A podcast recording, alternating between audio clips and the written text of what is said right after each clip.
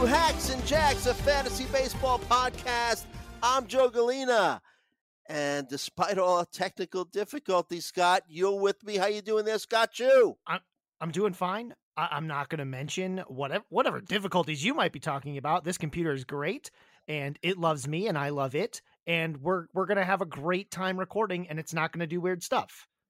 I'm that that's that's what the, that's what the kids call manifesting. I'm manifesting that. Positive thinking uh, equals manifesting. I got to look that up and uh, never heard that, but that sounds good to me. Um, but glad that uh, all our alleged technical difficulties are behind this. So uh, let's get right to it, there, Scott. Uh, fantasy baseball talk. A lot of talk about offense being down so far this season. Uh, league slug down by about 30 points. League ISO down by about 20 points. Supposedly fly balls are traveling six feet shorter than last season at this time. The Athletic's Ken Rosenthal and Eno Sarris are reporting that batted ball distances have decreased in 20 stadiums. Now, you know, in, in a cold spring, you know, we, we've experienced uh, issues where uh, the ball, baseballs don't travel as much. But you know, with everything that baseball has been doing recently, you know, deadening the ball, putting humidors in every uh, ballpark. Uh, you, once the warm weather comes, do you think that this lack of offense will, you know, uh, be behind us, or uh, could 2022 go down as uh, the dead ball season? So that's really one of the big things about the humidor, right? So what the humidor does is maintains consistent humidity in the ball so that the ball will always have the same amount of water in it all the time. Right now, because there's a lot of places that are dry, that means they're adding water to the ball to get it back to its average, like normal humidity level. And that's making the ball heavier, right? When the ball's heavier, it does two things it breaks harder. So breaking pitches are more effective, basically the anti Coors effect. And also, the ball will travel less far because it's heavier, right? It requires more force to move further. So both of those things combined will really deaden offense, right? Particularly power, because you might still be able to get the bat on that ball, but it moved an extra 16th, 32nd of an inch. And that's the difference between a line drive and a ground ball, right? When you got a round bat hitting a round ball, you move it a 16th of an inch and it's not a line drive anymore it's some grounder or something like that. So when the ball breaks a little more and it's a little heavier, you kill fly balls, you kill line drives, you kill distance. But in the summer, when it's very humid in lots of parts of the country, they're actually going to be using the humidor to take water out of the ball. That's going to make it break a little less and that's going to make it travel further. So these things will balance out in a lot of places, but it's going to address a sort of uh, environmental issue that we never really talked about much, which is the humidity outside, like we talked about it in extreme cases, like in Arizona and Coors, where they got the humidor and it was like this big deal because those are extremely dry places, right? Uh, you know, with mm-hmm, and, mm-hmm. also, you know, obviously Coors has the elevation as well, so it was like a double whammy. But those were really dry. They had the humidor. What's it do? It kills the ball, right? So it, and it made pitches more effective, right? Now you don't really tell as much in Coors because it couldn't have as much of an impact because it's fighting against two variables instead of one. But in Arizona, you saw it big time, right? Because offense just got deaded. Mm-hmm. So these humidors are going to have that impact across the league. And right now, it's going to push offense down. I expect in the summer that some places will have offense go up, but it's also not going to affect the entire league the same because it matters where you are. It matters what the kind, like, mm-hmm what kind of humidity you have, right? Arizona is basically the same humidity the entire season, right? And indoor parks, they're mostly the same the entire season. It's the other stuff, right? It's all the stuff in between. Detroit is one I think that will have this. Chicago will, you know, both Chicago parks will see this kind of thing. New York will see this kind of thing where as the seasons change and the you know the amount of humidity in the air changes and the air density changes the ball will change ever so slightly. And I, I'm not sure you can use this to a fantasy advantage as much as just going to be helpful to know because it's impacting those players. You don't want to think like, oh, this guy has like it might not be as simple as oh he has less power, right? Because if the summer comes and that you know right what right now looks like a really big power outage because it's a small sample early in the season, you know by summer might look totally different because even even now, and I can't stress this enough. I'll keep saying it. It only takes like one good series to completely turn a batting line around. We're still that early in the year. Sure. Only takes one series, Mhm. and all of a sudden that horrible slump turns into uh, you know, turns into oh, he's doing fine.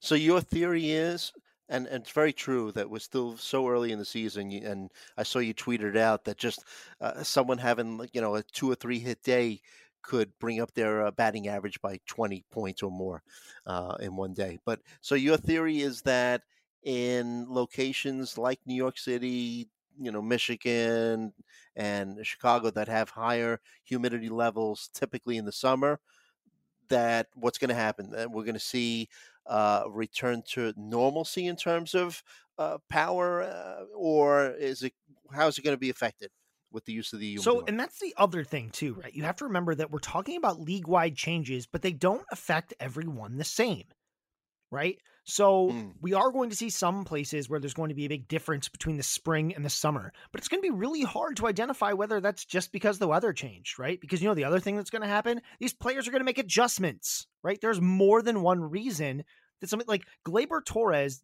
is not doesn't stink because of humidity, right? Like that's that's just not that's not what's going on, right? It, there's other problems you're going to make adjustments, so it's it's going to happen in tandem, and that's another thing we need to think about too. Is like yes, the hu- like w- the humidors right now, like we have a we have a correlation and we have what is likely a type of causation, right?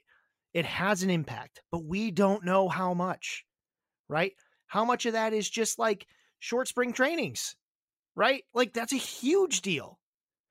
And the fact that these teams are throwing out relief, like especially early in the season, throwing out relievers like crazy because pitchers weren't warmed up. And so that means they got to mix and match. You got to play a lot of platoons. There's all kinds of things going on that can impact this. And this is just one of That's them. That's a good point. Yeah. hmm Yeah. Oh, just from the eye test, like I, I mean, I've been noticing that it's just it just seems like balls aren't traveling as far. And like I said, we're kind of used to seeing that, you know, in the cold weather months. But like there was a g- game last week where Giancarlo Stanton just crushed the ball. Uh, the fans looked at it. They stood up. John Sterling made the call. You know, the Yankee announcer called it a home run, and it went to the warning track. Swung on, there it goes. Deep left center. That ball is high. It is far. It is gone. But caught. At the wall. Caught by Tapia.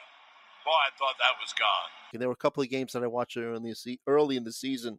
Happened to be in Detroit. I forget who the batters were, but the ball just died at the the warning track. But I don't want to spend too much time on this. But uh, it's it's just something that uh, is being talked about, and I guess we'll just have to see how it plays out eventually. And, and by the way, so I was looking at uh, the. Uh, stats for some Oriole players. You know, there was the big deal about them moving in the fences in left field and raising the walls in, in left field and there's only been six home games, but uh, Trey Mancini, 261 slug at home, 389 on the road.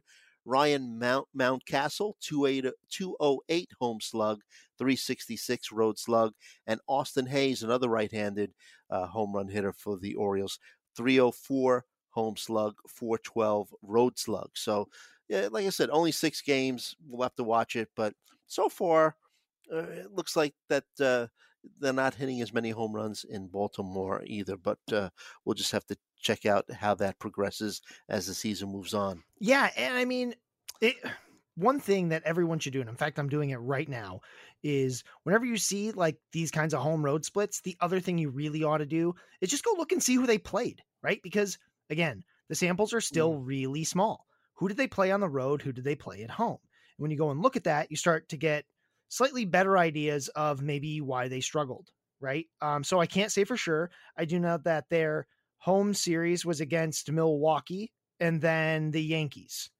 And then on the road, they had to go, uh, they got to face Oakland and the Angels, right? So those are, I mean, there's some different levels of talent on these pitching staffs, right? Like Milwaukee and the Yankees versus the A's and the Angels, right? Like that, that's a big difference, Hmm, right? And, you know, yeah. tha- that's one potential explanation. But again, so many variables, so few games. Um, you know, when did they catch teams? You know, under what circumstances did they catch them? What do you, you know, what do you, what do you do about that? It, you just, it's so hard to draw conclusions. And, I'm not just trying to beat the whole like, oh, small sample size, ignore it. I don't want you to ignore it, right? There is potentially something here, but we don't have enough yet. We know that, okay, so so far it's confirming that we might see less, you know, we might see less from these players on the road, but will it be this much? Or was that just a function of who they played? Right? Was everyone healthy mm. at the hmm. time? How early was it in the season? I mean, they started at home and then went on the road. Right? So was it just that they mm-hmm. were still were they just rusty? Like all of these narratives can become compelling depending on which one you lead with. So when you lead with, well, the fences were brought in, our brains are designed to be like, that must be it. But like someone else can lead with something else the next day and be like, oh, wait a minute, is it that? Like that's kind of the exercise I'm doing. And when there when so many are compelling, when you do that and there's like three or four compelling reasons, that's when you sort of have to throw your hands up and be like, I either have to just guess which one it is, which variable has the most impact. Is it the walls? Is it the weather? Is it the slow start? Is it the opponents? Is it what? And then you got to pick which one, and then you got to decide if you care. Like, as dumb as it sounds, do you care? Because in this case, let's say it, it is the walls. Do you care? No, you already knew that. You should have already been adjusting for that. Now, if it's just the opponents, do you care? Not necessarily, right?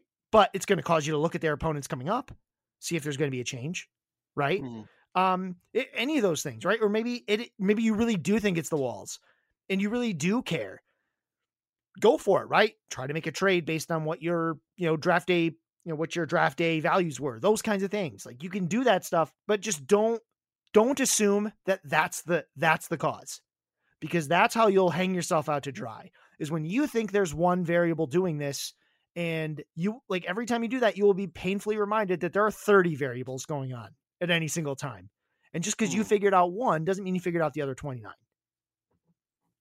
Right and, and like you said, so early in the season where it's almost too early uh, to make that determination. But I guess it's up to the individual. Uh, I'll give you, uh, you know, an example of uh, something that should have triggered a response uh, to you. If you were a, a Bryson Stott, if you rostered him, right? You know, Joe, Joe Girardi had basically hadn't played him for for a week. You know, Alec Bohm got hot. He was starting him at third base instead of Bryson Stott. You know, I mean, there you had concrete evidence that Stott was on his way out, and he eventually did get uh, sent down to AAA on Monday. But uh, if if you were paying attention, uh, then this past Sunday you would have you know, uh, gotten rid of uh, Bryson Stott in a waiver wire move. So, uh, but I, I, get what you're saying. It, it is very, very early in the season, and uh, but that shouldn't obviously, and, and you've mentioned that shouldn't be the only. Uh, but you brought up a really great point there, factor. Joe. And and when you were looking at Stott, you you can point out like it almost doesn't matter what the cause is because you're seeing the effect.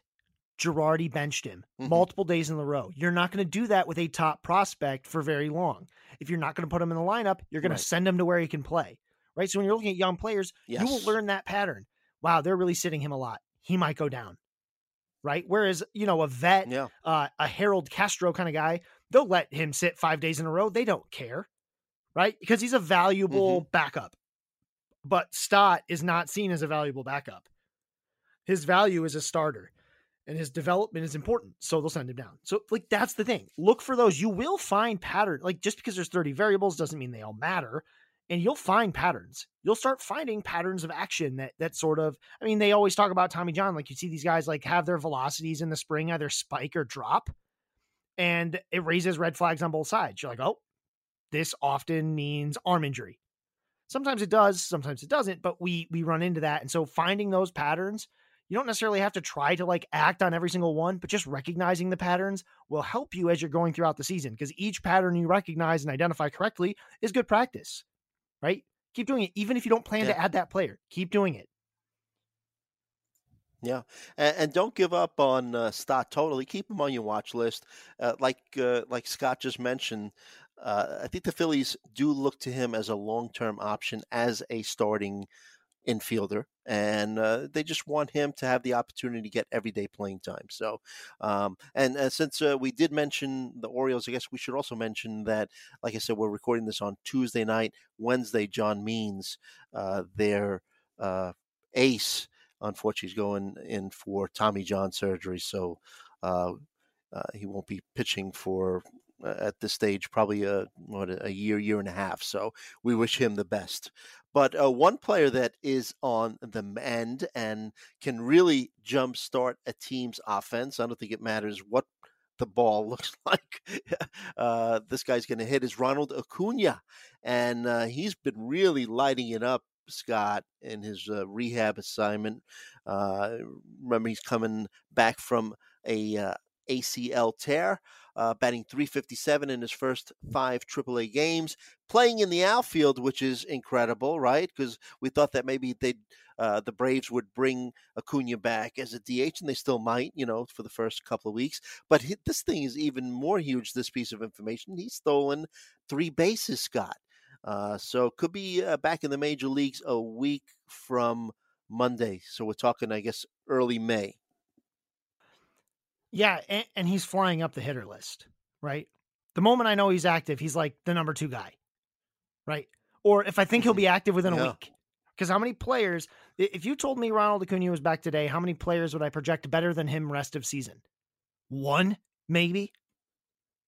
Maybe. And I don't even know who. Yeah. Right? Ronald Acuna is, you know, a an almost consensus number one. And in the absence of Fernando Tatis Jr., I think he is the number one.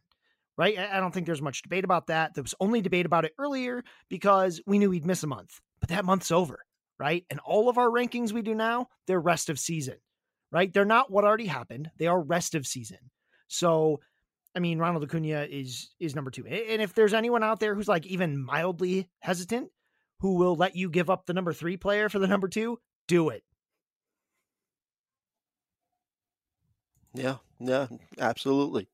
Um, so yeah, that's that's great news. Now uh, let's move over to the White Sox, who have been kind of bitten pretty bad by the injury bug. Uh, now Eloy Jimenez out up to eight weeks with a right hamstring tear. Just had uh, surgery to repair that. That's on top of uh, AJ Pollock. Uh, well, not AJ Pollock. I'm sorry. Uh, that's on top of uh, other injuries that they've had.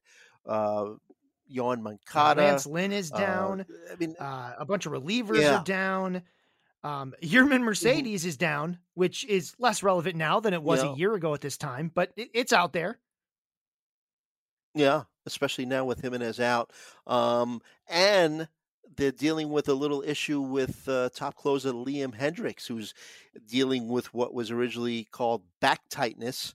Uh, right now, he's listed as day to day. Like I said, we're recording this on Tuesday, the 26th. Uh, they're listing it now as back spasms, not just back tightness. But he's been uncharacteristically bad there, Scott. 6.14 ERA, two home runs in 7.1 innings pitched, four saves, but two losses as well velocity looks okay, but uh, it looks like you know this back issue could have been an underlying cause of his early season struggles. Yeah, it could be, and I kind of hope it is because injuries go away, and when they do, he'll be a lot better. He's obviously an elite closer. It, this is some of that news that's kind of rough because you can't do anything about it. If he is active at right. all, if he's not on the IL, he has to be in your starting lineup, right? unless he's, you know, unless he's just pitched, you know, two straight days and he threw 25 pitches each, right? Like then fine. But if he mm-hmm. has the potential to pitch that day, you have to put him in because if there's a save opportunity, he's going to get it if he is active, right? Aaron Bummer and Kendall mm-hmm. Graveman mm-hmm. are, are really good setup guys, and they are not Liam Hendriks. He, he is his role is not really threatened right now, even with a mildly slow start. So it's it's a bummer news, and it's something you should definitely be you know, if you are a closing speculator and you really need the saves because you're in a 15 team or something, Kendall Graveman is probably the name you want.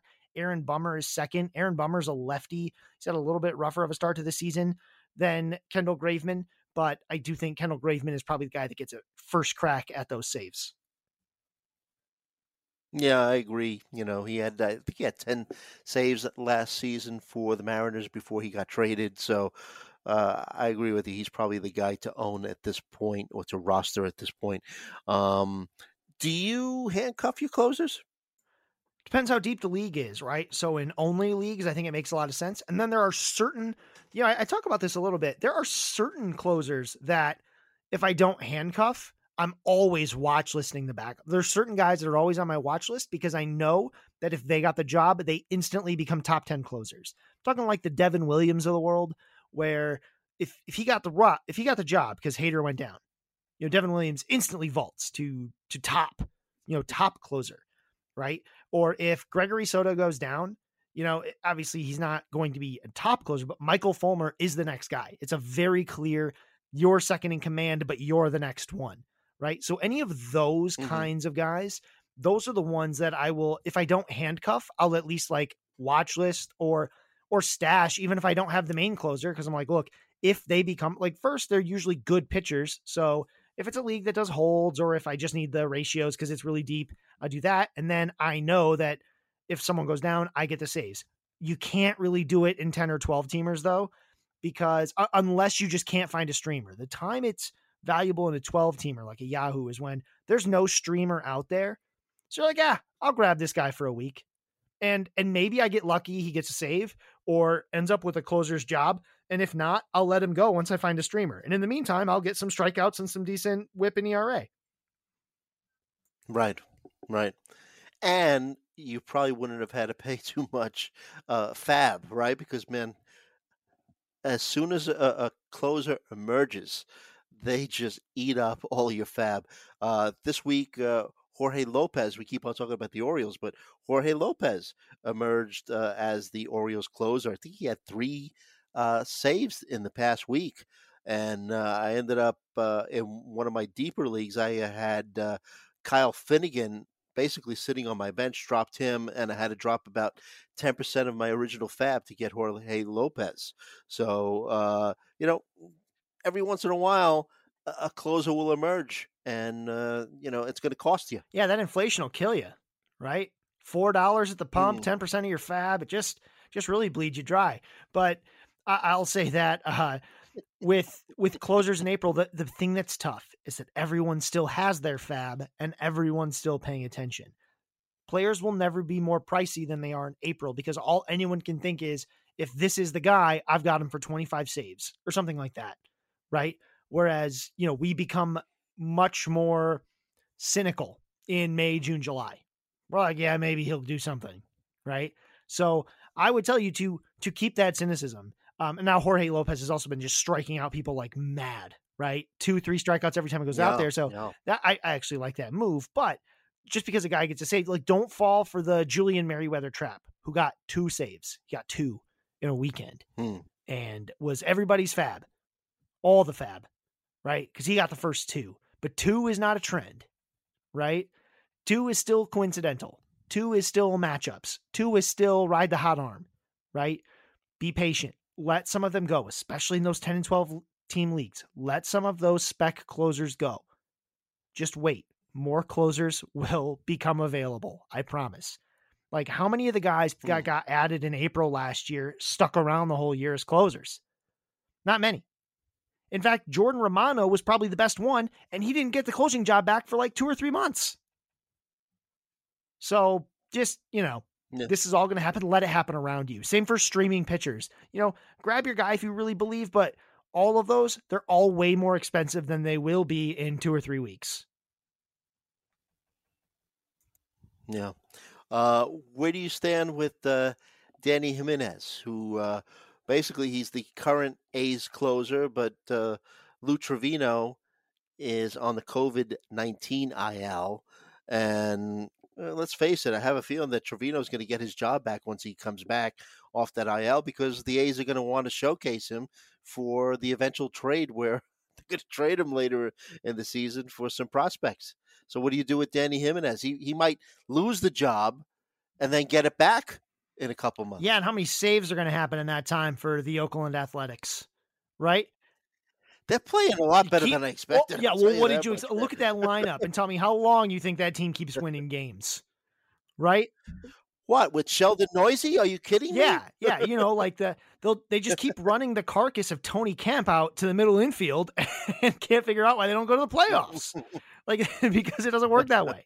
Right? Like the only thing that's different for them this year than other years is that Jed Lowrie isn't leading the league in batting average in April. That's the only difference. Right? Now normally, yeah, It's crazy. Normally that happens. He's been hurt, so Brad Miller took up that mantle and did that for a little while, uh, just to be the the random old guy to do it. But anyway, um, I I don't want to say I, I don't want this to come off the wrong way, but I kind of don't care about Dany Jimenez in most leagues, right? Because even if he gets the job back somewhat soon, uh, how many again? How many saves is it, and what quality will those saves be?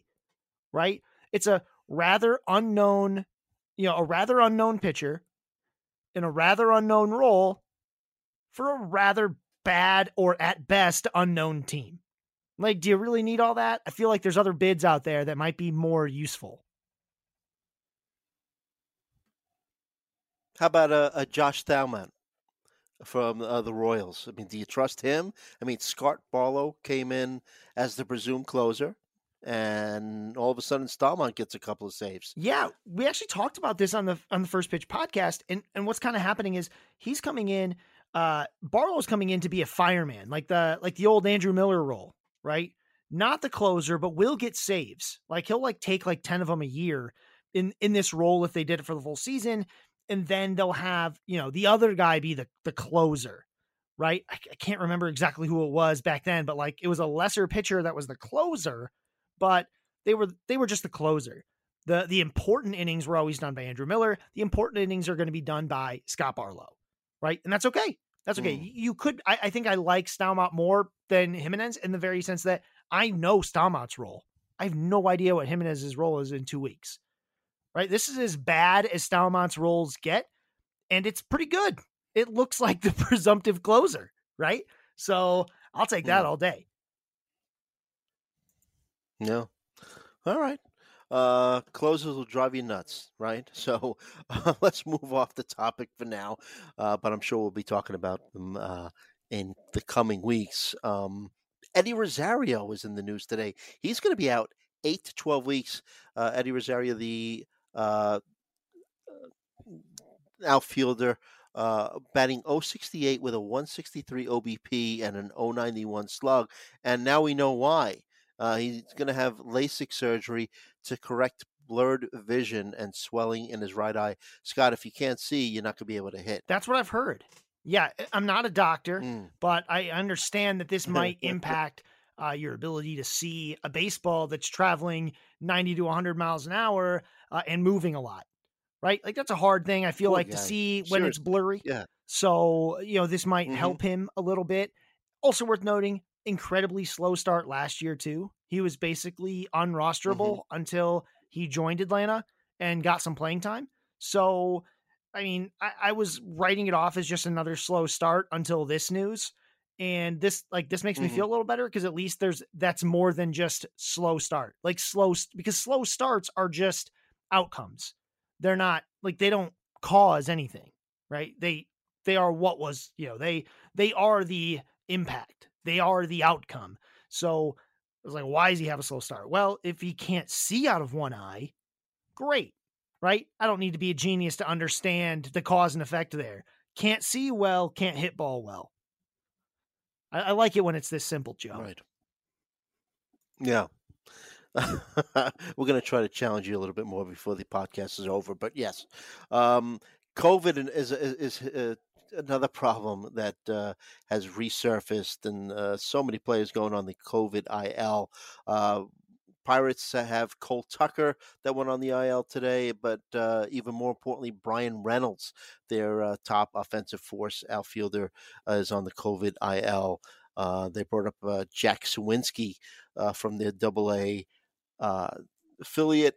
He's been having a pretty good season, pretty pedestrian numbers overall for his minor league career, but was batting 353 with a 421 OBP. So uh, we could keep our eye on him, but I re- really wouldn't expect too much. And still, still, Scott, no Oneil Cruz.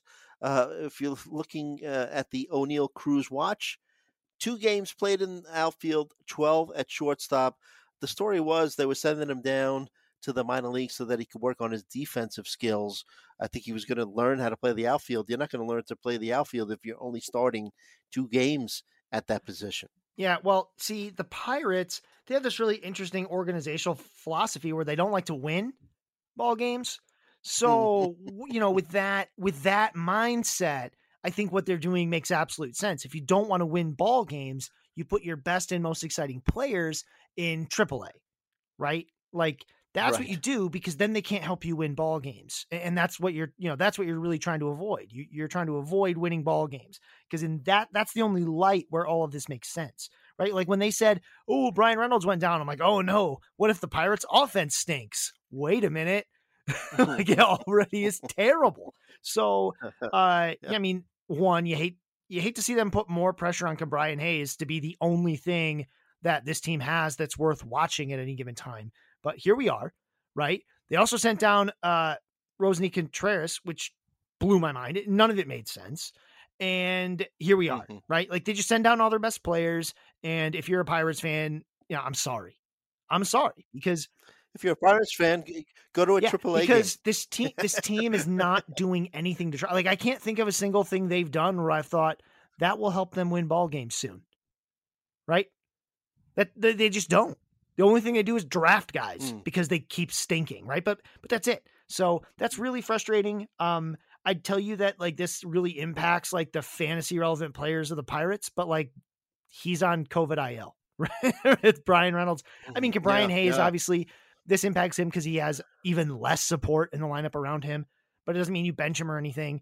And other than that, I mean, that's kind of it. That's just the Pirates. They're they're not good and they're not that interesting. Yeah, and you got to wonder when Cruz will be uh, brought up to the major leagues because now he's batting 204 with a 295 OBP and a 333 slug. The Pirates just can't have nice things. They had a nice player and they uh, sent him down to the minor leagues uh, under the guise of him learning how to play the outfield, and then they don't start him in the outfield, and uh, just messed up with his head, and now he's batting 204. So, uh, the, other than Reynolds and uh, Brian Hayes, uh, Wil Crowe, their reliever, is the most exciting player on this team, and he's actually doing very, really well. Uh, it's uh, 16 strikeouts and 13.1 innings pitched. So if you're looking for a middle reliever, just to, to give you some uh, good counting stats, uh, pick up Wil Crowe. Yeah, Joe, that that's got to make people feel real good. Like, oh, don't worry. Yeah, there is a third guy in Pittsburgh we can talk about. He's this middle Wil Crowe. it's this middle reliever you probably haven't heard of, and he's doing pretty good. Look, that's what that's what we got. It's not even like he's it's not even like he's setting the world on fire. He has 13 pretty good innings. yes. Steven Kwan, one half of the Guardians Wonder Twins, not on the IL as as we're recording, but came out of uh, the game on Sunday due to a tight hamstring. Uh, Guardians were off Monday. That rest didn't help him out because he wasn't in the lineup uh, on Tuesday, the day that we're uh, recording. Uh, started out quite hot. His first five games was batting 667 with a 750 OBP, Scott. And then in his next nine games, batted 172. But uh, so we'll see what happens there. Yeah, I mean, this is what we keep talking about. And this is what's tough about some of these Steven Kwan like guys who are high contact players, right? Um, when the stuff's falling, they look unstoppable, right? Like we're sitting here just being like, oh my God, he never whiffs. And he's probably still not whiffing, right? The problem is going to be making solid contact. He's going to make a lot of weak outs. It's going to make it really hard for the Guardians to give him like primo opportunities in a lineup if he just keeps making weak outs because those turn into double plays and things. And ultimately, the ceiling for him is a bit limited. He's a batting average first guy, and the power ceiling and stolen base ceiling just isn't very high. So it makes it tough. I, think that if you're in a 12 teamer, I'm not saying you should cut him yet. I'm just saying like keep an eye on who else is out there and and don't be afraid to because that like yes, I ranked Steven Kwan, but that part of the rankings always turns over. You're always looking for the next best thing. I very much embrace Nick's philosophy this way.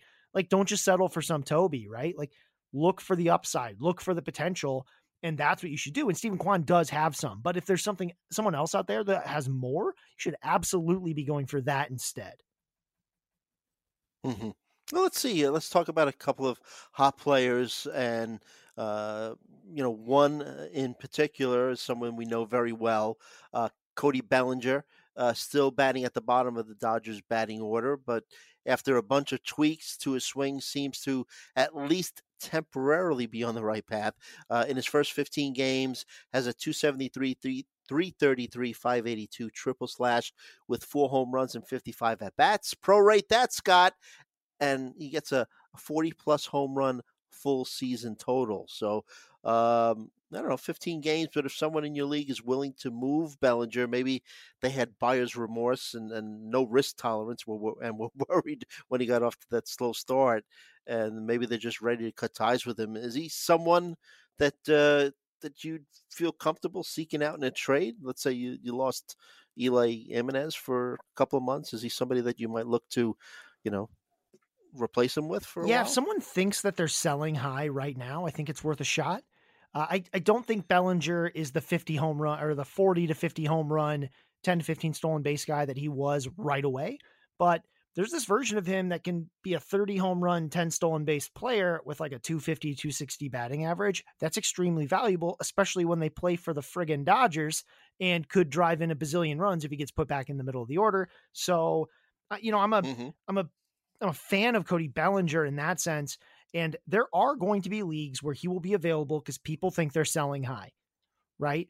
And if you don't think that, you like, I don't see this necessarily as selling high. I see this as one of the few buying opportunities you might actually have because it's hard to acquire players unless people think they are selling high because nobody wants to sell low. Mm-hmm. Uh, even though we always say buy low, sell high, like nobody wants to sell low. So what you do is you identify a player like a Cody Bellinger where the manager might think that like, oh, this is the peak. I got to trade now. And when you can figure out where you rank Bellinger now, find players around that and, and use those as the target right? Because all that matters, especially in a one for one deal, and I mentioned this on the Reddit AMAs. Everyone should come out and check them out. Uh, midday on Fridays over on Reddit, we do an AMA. We we answer as many questions as we, as we possibly can. Yeah, and something I've talked about in the AMAs, which, which are really awesome. You should all come out on Reddit, really check those out. Uh, we answer just a ton of questions. It's me, Nick, Joe. I mean, just like tons of the staff are there. So please come and do that. One thing we talked about on there is when you have one for one trades something I really wanted to call out that all that matters in a one for one trade is that you think your guy will be better than the other guy over the course of the season. All that stuff about get the max value, like that's all important in context. But at the end of the day, it's all that matters. If you think your player is better than the other player, make the swap. And it sounds like I'm oversimplifying, but I'm telling you in a one for one trade, that's all it is. Right? Like you use like ADPs and values and rankings to like sort of get an idea of what the other person might value but value that player as so you can make an offer but just just offer a guy for an upgrade right for that you think is an upgrade that someone else might not. That it's that simple. That's how you can make a, a quick trade one to one and you can win those trades a lot because they might not be huge upgrades but they're enough or they might just be they might be more like side grades like you you didn't really upgrade you just kind of did did like a parallel move but it might be better for your team overall because it will mm-hmm. contribute mm-hmm. to roto stats that you don't already have. Right? That's the other thing to do. They might not be the same. Eh, you know, your player might not be ranked quite as high as the other player in a vacuum, but there are no vacuums, right? All of us are in leagues right now with real context. And if you're light on stolen bases and need to go get them, don't worry about overpaying a little if you think by getting rid of this player and acquiring that player, your team will be better right? That you will have more roto points or you will you will have a better chance to move up in the standings than you did before. If that's true, that's your trade. It's that simple, right? You don't need to kill yourself over these. If you think that's what helps you, do it. Yeah, you can fiddle around a little bit to try to maximize your value, but but don't overthink it. Don't get too squirrely here. Just all trades are are I mean, they're just like the waiver wire. They're just moves to try to improve your team. Most of them are incremental.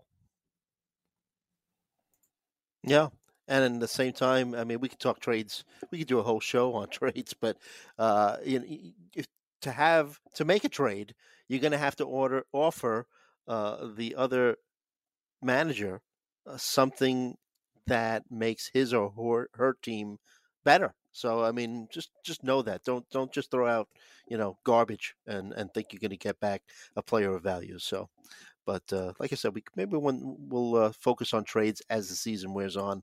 But uh, good advice on your part there, Scott. Hey, Alex Fast here, and thanks for listening to this podcast on the Pitcher List Podcast Network. If you're a fan, consider supporting all of us by getting a PL Plus subscription, where you're going to get an ad free website and get access to our Discord, where you can talk to all of our podcast hosts and staff. Plus, you can hang out with our incredible Pitcher List community.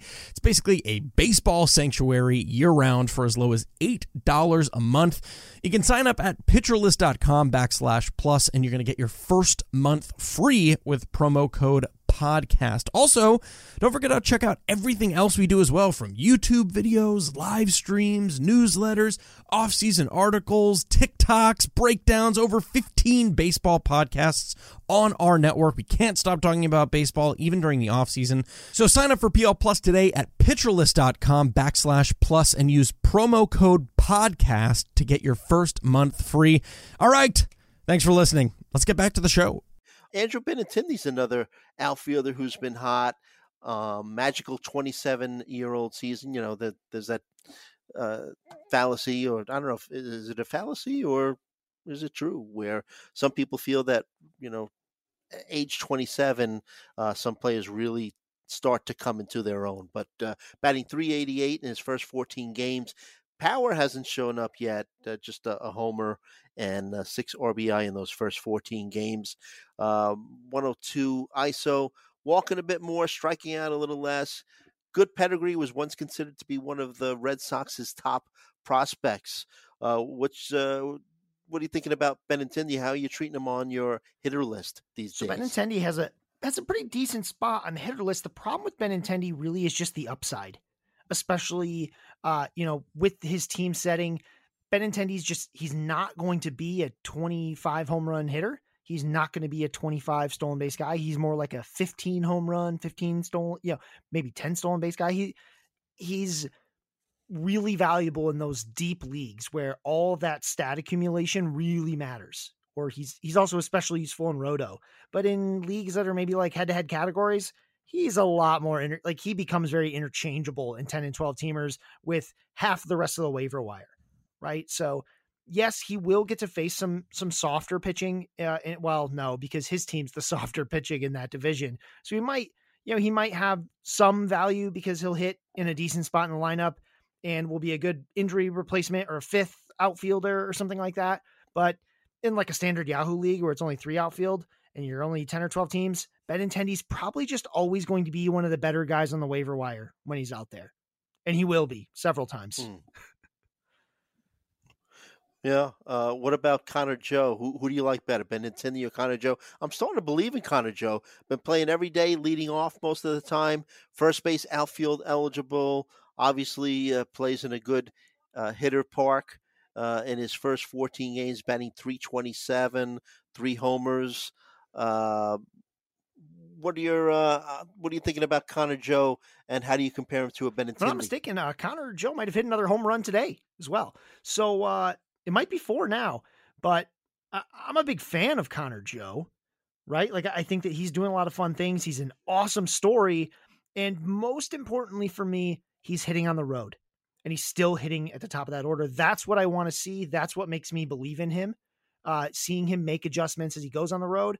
What I don't care about as much is just like his, you know, his overall stat line. It's still heavily influenced by some long homestands. But the fact that he's getting through this road trip and his stat line is staying pretty flat is really good news. And that's something that means maybe this is more sustainable than I originally thought. Hmm. All right. Um, let's take a look at a couple of players who are uh, slumping of late, or actually the whole season, really. What, what are you thinking about Mookie Betts? Talking about another um, outfielder for the Dodgers in his first 14 games, batting 196, two home runs, five RBI, two stolen bases. I mean, we know the pedigree, and you could just say, "Well, he's great." Then by the end of the season, he's he'll be batting 300. But uh, had a tough year last year as well. Uh, only batted 264, uh, 23 homers, and 10 RBI. anybody else, you know, you say that that's a decent season, but uh, dealt with some injuries last season, especially the right hip. Never had surgery to repair it, just rested it, and you know, you start to worry. You know, you know, there's some lingering effects that are causing him to get off to such a slow start. Maybe that that hip didn't heal. You know, I was just reading an article about Anthony Rendon who had hip surgery last August, and he's still rehabilitating. You know, he still says he's feeling the uh, effects from that surgery. I mean, you obviously need your your hips to swing a bat. Yeah, and really the problem right now just looks to be quality of contact. His patience at the plate is still as good as ever, right? He's not he's not whiffing a ton. Um, he's actually still playing pretty good defense. So, I mean, I'm not, you know, his sprint speed hasn't been registered that high, but he's playing, you know, he's playing well defensively. So it's hard to say exactly how much the hip is bothering him. Maybe it's only when he's in the box. I don't know, but I will say that I'm not that worried yet, right? Because if last season was the Mookie Betts floor, that's why you draft him where you draft him, right? Because that's still a really good season. That's still a very useful fantasy season. Not what you is it a late? Is it a worth a late first round, early second round pick as a floor? As if a floor, know, uh, yes. But mm. obviously it's disappointing, right? But it, it's not as though mm-hmm. he wasn't rosterable, right? It, it wasn't as oh, of course. I mean, yeah. he missed he missed a lot of time, things like that. But I, I still am just not worried about him quite yet. Uh, I think all you can you can be worried about him if you want. Just don't do anything. don't do anything rash, right? Uh, if you want to do something extreme and bold, bench him, right? That's fine. You're never cutting Mookie Betts. You're not selling him for you know you're you're not of course you're not, not. trying to trade him for some barely top hundred guy or barely top fifty guy. You're not doing any of that. Just you know cross cross your fingers um, do whatever it is you do to summon luck and hope it works out soon because you know ultimately you just need him to be Mookie Betts. There's not that's the only way that you get the value you expected. Hmm. Give me a, a good trade and a bad trade for him.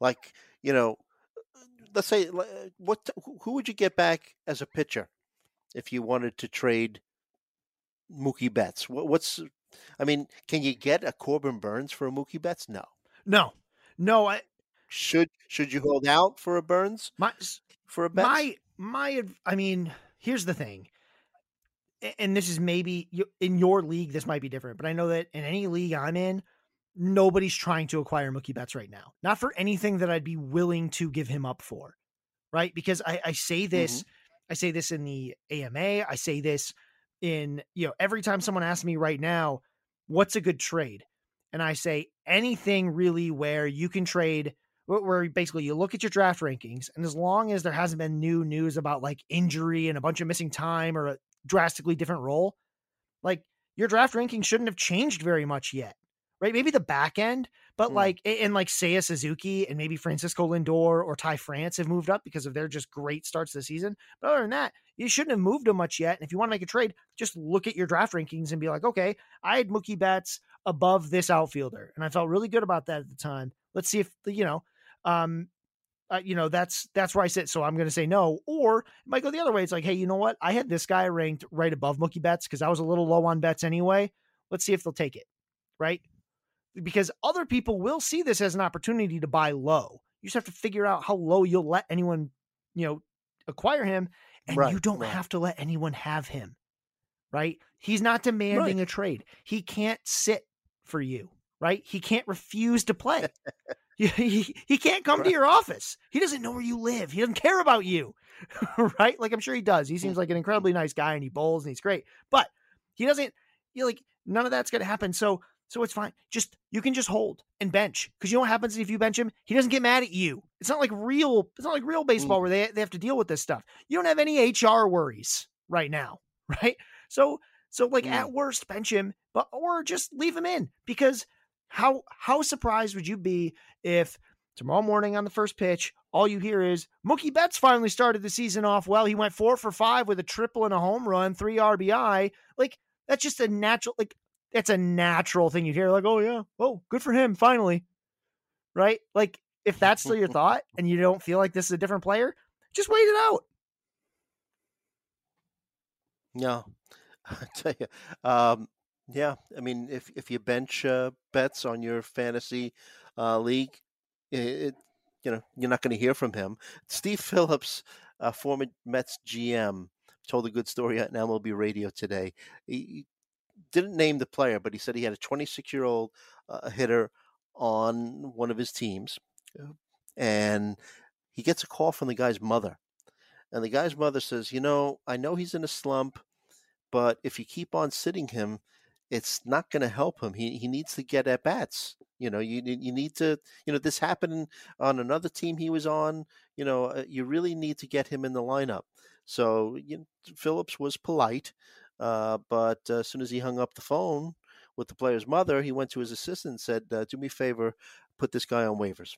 So I just the when you mentioned that uh, won't get mad at you if you put him on your ben- on the bench of your fantasy team, it just brought yeah, story. Yeah, Mama Mookie ain't calling. Uh, to That's not going to happen.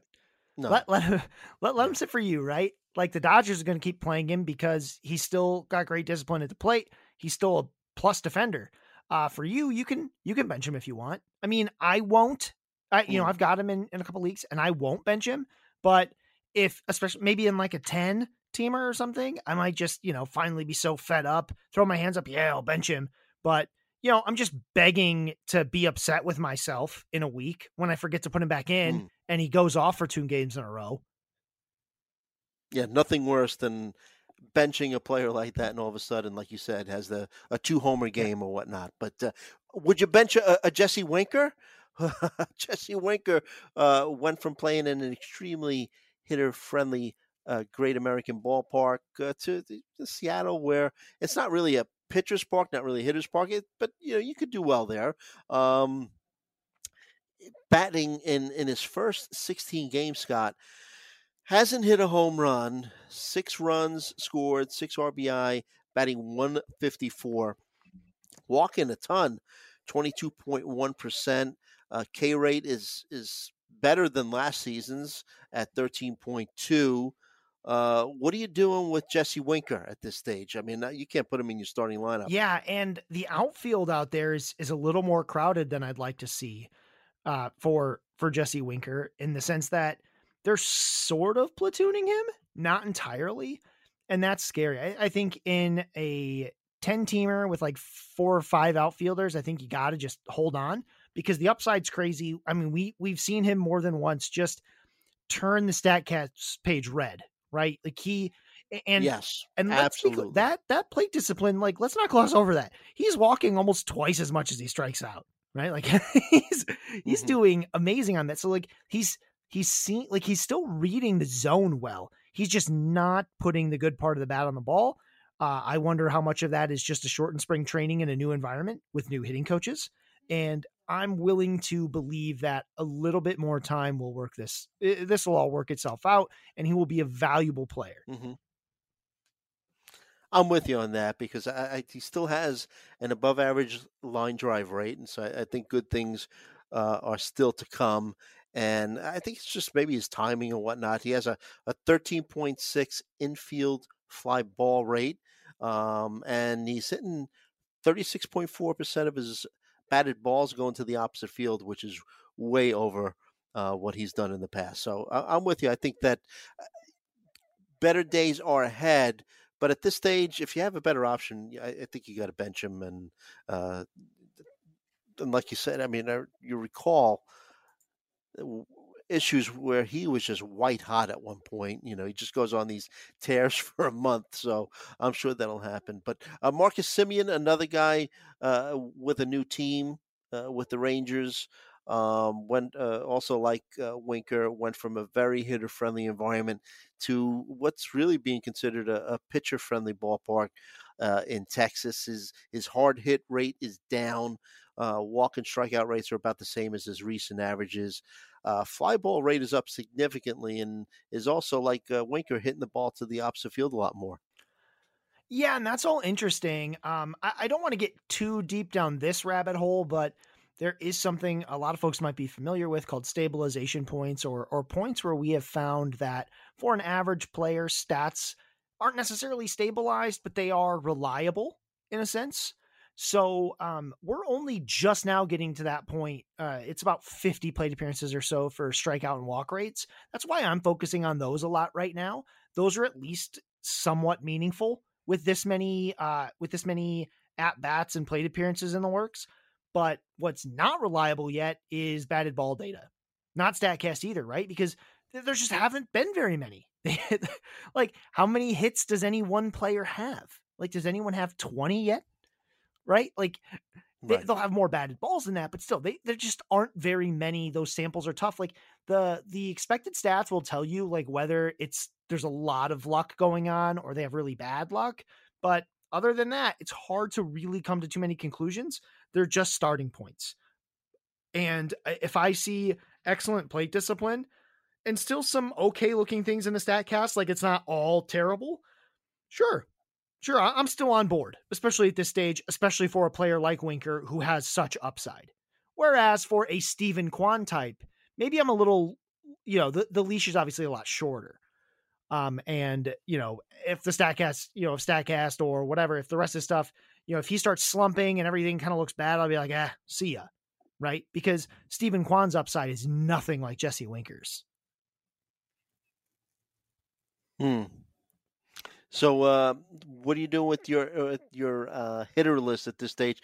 Any players making major moves? Like uh, after Anthony Rizzo hit his two home runs tonight, leading uh, the major leagues with seven, are you uh, going to be moving him? Anyone giving you trouble in terms of your, your rankings? So Cody Bellinger continues to give me trouble, but I'm buying more and more. so he'll he'll be moving mm-hmm. up. tell you that Ty France will be our feature. he's moving up quite a bit, and I could have moved him even higher because he's been uh, coming into today. He was fantasy's number one uh, number one hitter. Um, Francisco Lindor is getting a little bit more of a bump, and while it won't be a ton of, it won't be a, like a huge move in terms of number of spaces. It's going to feel a lot better for me, and I'll probably mention this in the write up because he's going to feel a lot more solidified there. He's been excellent this season. He's been a top three hitter in baseball, so I really like that one. Um, Seiya Suzuki's getting another bump. He's going to keep getting bumped until I have to bring him down. Like that's that's just what I'm going to have to do because he's starting to look like a top 25 hitter. Uh, you know, and the more time goes on, the more he looks like it. And then of course Acuna is going to be number two. Um, it may be, I mean, maybe number one. I haven't really decided yet. I've got, you know, because we've got Vlad and Juan Soto and Trea Turner up there, but Ronald Acuna Jr. Man, he should be right up there. Uh, I might bump. Um, you know, what I'm not going to do is move Kyle Tucker very far because he had a slow start last season too. And, mm. and I'm I'm a huge Kyle Tucker fan. I just think there's monster potential in in that bat and with his legs. So he's not going to move much. Um, but also expect the back end of that list to just keep churning. Really, everything after like 125, it's going to just keep churning and churning and churning. Hmm. Actually, I think you're going to have to really have to move up Rizzo because I think he had three home runs uh, tonight, six RBI. Oh yeah, I, I mean, so, I love seeing him um rejuvenated. I wanted to see that last yeah. year is the blip, and and not anything else. Mm-hmm. And he certainly made it look like that so far. Yeah, full season playing with that uh, short right field porch in Yankee Stadium, and uh, Joey Gallo hit his first home run. Where, uh, curious, where do you uh, put Joey Gallo on that list. I have not yet settled on a spot for him uh, because I keep yeah. moving him down because it's designed for yeah, standard leagues to, and yeah. and when the batting average like the batting average is never going to be there but that means he needs to be just absolutely crushing the ball and yeah I get it like he's going to have a white hot tear and it's going to make me like move him way up but right now, like I'm worried about him lose. Like you know, he's starting to lose a little playing time. He's getting buried. You know, he could get buried in the lineup. That stuff is really troubling and just limits his upside to where if he does hit home runs, they're just like solo shots and stuff. Right? That that's not what I need. I need him in the middle of that lineup, and I need mm-hmm. him hitting the like I need him hitting lots of home runs. I need him to be part of that murderer's mm-hmm. row of three guys who could all hit 40 home runs, right? With Judge and uh, Stanton and him. That's what I want. Uh, and un- but until he looks anything like that player, he's going to have to keep getting pushed down. Uh, although he does become a trade target for anyone who feels like he's going to unlock it. Mm-hmm. Yeah, it's it's actually painful to watch him play, not just because he's not producing, but just you know from the human element, you just really feel for the guy. And then uh, Yankee fans booing him uh, uh, mercilessly, and it's, it's a little tough to watch. But like I said, he did hit a home run. He seems to be snapping out of it a little bit. Look, the guy's never going to be a 270 hitter, probably never going to hit 250 again. But uh, look, if he can hit, you know, 220 and and hit, you know, 35 to 40 home runs and and play a good defensive outfield, you know, we'll take it. But uh, like I said, it's for a while. It's been a little tough to watch him, just from even a human standpoint. But uh, we'll be looking for when's the uh, the hitter list going to be updated so we could uh, check it out. It will be ready tomorrow, two o'clock. Well, today, Wednesday, two o'clock. Uh, it it'll Wednesday. Yep, it'll Gotcha. be ready. Uh, it'll be out there. You'll see the the picture of of Ty France and his new ranking, seventy seven, um, in the hitter list. So he's right in about the middle of it, and he'll probably move up again next time. But yeah, so so it'll all be there. And, and when you're on the main page after it goes up, you can actually see on our homepage, just like with Nick's pitcher list, you can actually see like the the top movers. You can see like the the 10 players who went up or down by the most number of spots. So it's a really cool feature we added to the front page that I definitely think you should check out just to get a quick glance of like, okay, who's moving, right? Like right now, I'm being kind of coy and stuff because I'm actually still formulating and I actually keep doing that right up until release time. I keep kind of moving guys Mhm, around mhm, because mhm. it, it's it's tough, you know, especially because there's so many variables and what your team might need and what it doesn't need. But uh, I think you know it's usually locked down like sometime tomorrow, uh, and then of course come you know come on to the to the website or find me on Twitter and ask me about players. Right, you can ask me why I left a guy out. There's a chance I forgot them. There was uh, two guys I think I forgot on the last Mm. one that'll be on this one, and there's i mean it's it's all real like sometimes people catch me and sometimes i tell them why i specifically didn't rank a player that probably a lot of other pundits did right because i don't see them as a needle mover Mm. Jean Segura is a big one that comes up a lot i just I, don't really care about Jean Segura on a hot streak because in 10 and 12 team leagues or 12, 12 team yahoo standard leagues which is what this is uh, designed for he just doesn't matter because you don't have a middle infield spot and you can always find playing time He's super valuable in NFBC where you need a middle infielder and you need one that's going to play every, every, every single day. That's Jean Segura, right? And he he's not bad at any Hmm. one stat, right? He doesn't really give you a negative anywhere. He's just not much of a positive anywhere. But because he plays so much, it works out. You don't need that in 12 teamers. Just stream that instead. Gotta love the pitcher list readers and consumers of uh, our content. Really, really know their stuff, and they really keep us honest. So uh, keep on doing that out there. And uh, that slams the lid on things for today. And like Scott said, if you want to reach out to him to this, you know, keep him honest uh, when he puts out that pit, uh, that hitter list. Uh, reach out to him at if the Chu fits on Twitter. You could follow me at Joe Gallina. Follow our podcast at Hacks and Jacks PL. Anything specific you'd like us to cover, let us know there. Subscribe to our podcast. Leave us a nice review if you don't mind. And as always, we hope that all of your fantasies become realities. And we'll see you next time.